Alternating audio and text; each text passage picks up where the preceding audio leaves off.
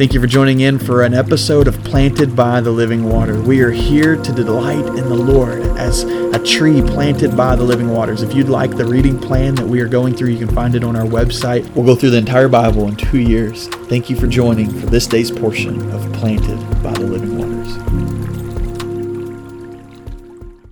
So we really pick right back up in Ezekiel, and we see uh, the end of chapter one. The very last verse really goes in line with um, chapter two and it says, So when I saw it, I fell on my face and I heard a voice of one speaking. And so when he saw this vision of God's glory and the likeness of God's glory, he falls on his face and hears one speaking. And here's what it says in chapter 2 And he said to me, Son of man, stand on your feet and I will speak to you. And then the Spirit entered me when he spoke to me and set me on my feet, and I heard him who spoke to me. And he says, Son of man, I'm sending you to the children of Israel, to a rebellious nation that has rebelled against me.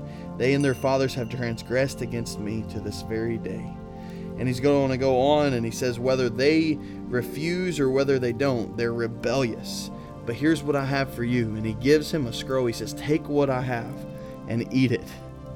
He says in verse 8, But you, son of man, hear what I say to you. Do not be rebellious that like the rebellious house. Open your mouth and eat what I give you. And it says that he opened his eyes. Ezekiel opened his eyes and looked, and there was a hand stretched out to me, and behold, a scroll, a book was in it. And in that scroll there was lamentations and mournings and woe. And he says he ate it, and he was to give this word to um, the people of Israel. And he says it tasted like honey and sweetness.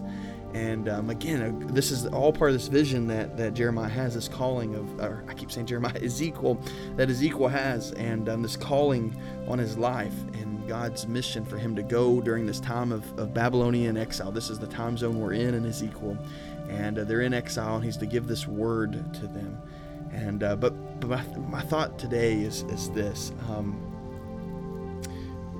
the reason God shows us His glory is for His mission we don't just get to see God's glory to say, oh, that's neat, or oh, that's beautiful, oh, that's amazing, oh, I'm just in awe of that.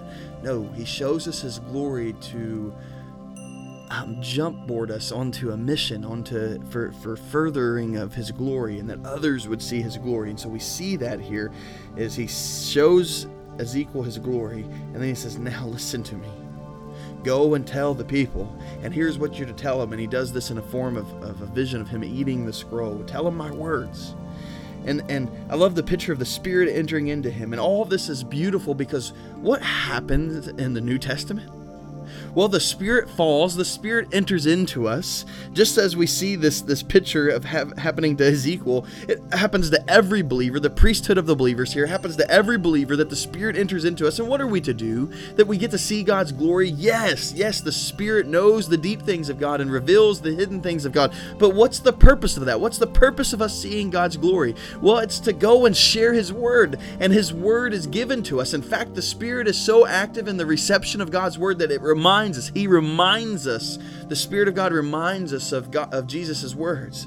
And so we have the Spirit entering in us, reminding us of the words that we have ate. He says, This is, is the food for your soul, that man doesn't live by bread alone, but every word that proceedeth out of the mouth of God. And so we too eat the word of God so that we can present it. And so this is just kind of a neat picture of what is accomplished through Christ and what is accomplished through his ascension and his sending of the Spirit. And so here we are today with a, a similar mission to go and share to a rebellious people Will you join me in this mission? Would you join me in, in celebrating the glory of God that we have seen, the Spirit entering in us, and then being sent on mission? In fact, we have three mission trips coming up, it looks like. We have a mission trip that we're going to be taking to Costa Rica, and we need um, a call out for that very quickly. We need to know by the end of this month, actually, by this next Sunday, we're, we're, we're going to be um, finalizing that and settling that. And so we need to know. And then Belize is coming up in August. And then we have a trip also um, over the summer in, in, in going to Maine. And so there's different trips, and God is calling us. Has He shown you His glory this last year? And if He has, let me tell you, it's for a purpose because the Spirit enters in and indwells inside of us and sends us on mission. And would you join us in one of these missions? Maybe this is God using this time this morning to say, It's you. You've been fighting this, you've been battling this, whether you should go on these mission trips or not. And today, God is revealing to you that, that yes, the answer is yes, obey Him. Father God, Lord, I just come to you and I just pray that through this time, Lord, that you would convict our hearts. And Lord, if you want to send us on a mission trip, Lord, that you would just go ahead and give us confirmation of that, affirmation and something we may have been battling inside. And Lord, that you would show us this day that this is the day that we're to surrender and to say, I'm going because God, you have shown me your glory. Your spirit has entered in. And now you're sending me to a people to share. And so, God, I just thank you, Lord, for what you're going to do through this. We surrender, Lord. In the name of Christ, we pray. Amen.